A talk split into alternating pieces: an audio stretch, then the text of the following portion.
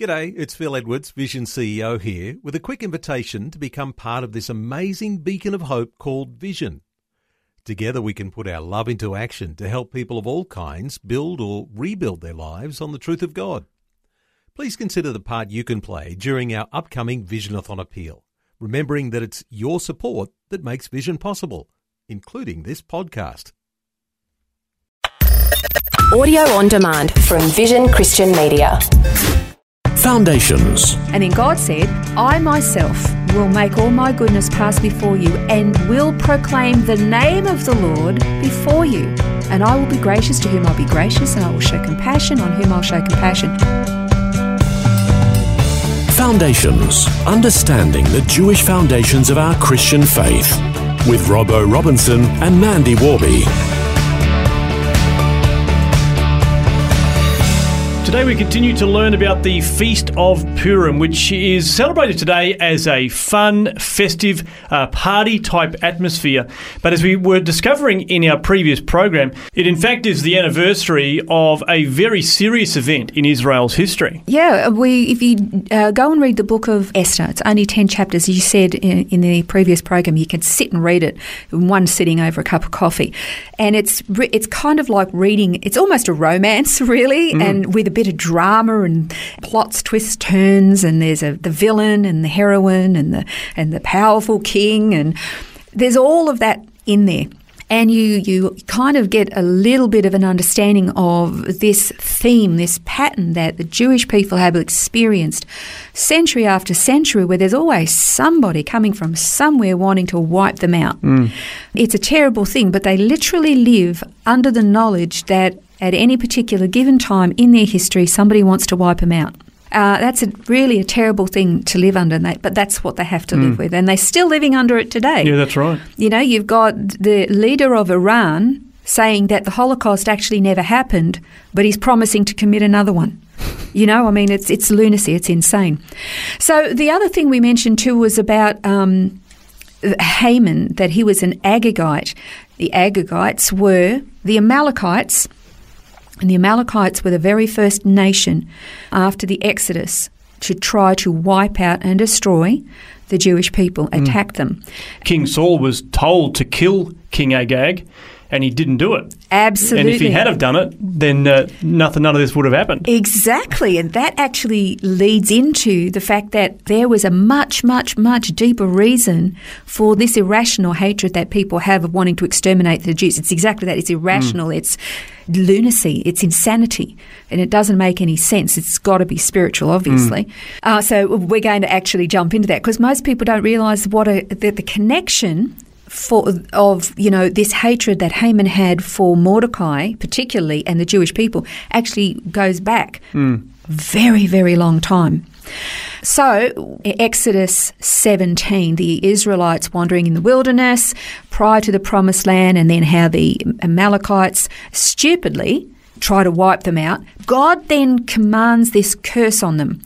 Um, the Lord said to Moses, Exodus 17, Write this in a book as a memorial and recite it uh, to Joshua that I will utterly blot out the memory of Amalek from under heaven.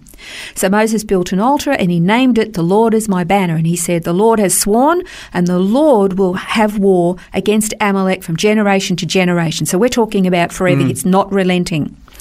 You remember the, um, the Gentile prophet Balaam, who was asked to um, curse Israel and, and ended up blessing them. Yeah. Well, he even talks about uh, the destruction of Amalek. That's in uh, Numbers 24. But I wanted to uh, read from Deuteronomy 25. This is verses 17 to 19, because this is really important and it relates actually to what you mentioned about King Saul.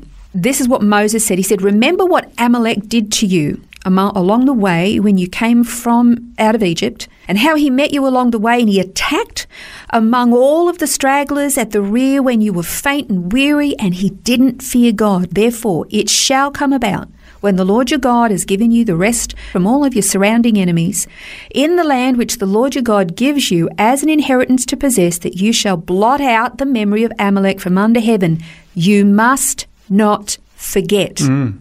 Okay, so this is when you get into the land, once you get settled, then they have to be blotted out. Don't forget. All right, now, uh, just to, to cover again, th- the blotting out of a memory of somebody's name, it was like such an offensive, shameful thing. Do you remember Firecracker Night? No. You don't remember Firecracker? No. I barely remember Firecracker but I remember as a just a tiny little girl, we'd have Firecracker Night. We used to call it Bonfire Night. You make a bonfire and you'd set off all your firecrackers um, before it became illegal to do Yeah. it in your backyard. But the other thing that used to happen was they would build an effigy, people would make an effigy of Guy Fawkes and burn him on, on the fire, which is really horrible. Yeah, that's right. And yet it was this festive hol- Yeah. holiday type thing. But that was something that the, the Jews actually used to do in ancient Persia after this event. They would make an effigy of Haman and, Hmm. and burn him to try to blot out and wipe out his memory. Actually, they also used to, in the 1800s in Eastern Europe, the Jews used to write the name of Haman on the soles of their shoes, and whenever his name was mentioned during Purim, they'd stamp their feet so that Wow. his name would literally be wiped out from the soles of their shoes. Today, modern customs in celebrating um, Purim is that they have noisemakers or little cap guns, and or they boo very loudly every time his name is mentioned in the retelling of the story, so that his name isn't heard and blotted out. Um, and so, the theme of blotting out, again, in the Bible, it's of great shame. It, it, it's a real terrible thing uh, that nobody ever wants. So, again, we talked about names being very meaningful in ancient times. But the thing that's really, really interesting is about God's name. We're just going to focus on names again because if you read in Exodus 33 18 to 19, Moses said this He said, I pray you, show me your glory. This is what he said to God. And then God said, I myself will make all my goodness pass before you and will proclaim the name of the Lord before you. And I will be gracious to whom I'll be gracious, and I will show compassion on whom I'll show compassion. So he says, I'm going to pass before you. And I'm going to reveal myself through my name. I'm going to pro- proclaim myself through my name. So, in other words, to have illumination from the knowledge of God, Moses was told to hear God's name proclaimed in his presence. You want to know who God is, you got to know his name. Which is an interesting thing, considering Jews won't mention his hmm, name. yeah, that's right. That's how sacred and holy it is. You get Yeah. to know who he is through his name. Why do you think there are so many names that describe who God is? Because there's so many facets and, and elements and descriptions of who he is and his nature through his name. Uh, and one of the most important aspects that we have in our life is to pass on a really good name to our descendants. A good name would endure through many generations, and it's meant to bring honour, of course.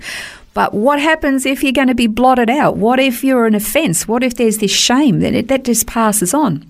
And we've also talked about how when you honour God's name, we know through Jewish traditions we just mentioned, they won't write it down in full. They won't use it. They won't say it in Hebrew. They say the word Hashem. It just means the name because they, His name is so high and lofty.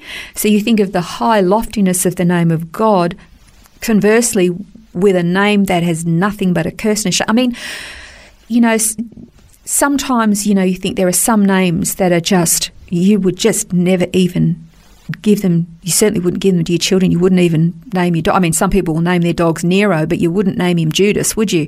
There are some names you just don't want an association with. So this blotting out is a very severe.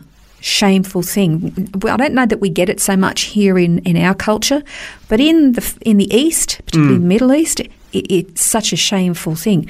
So the Amalekites, uh, we're going to particularly look at.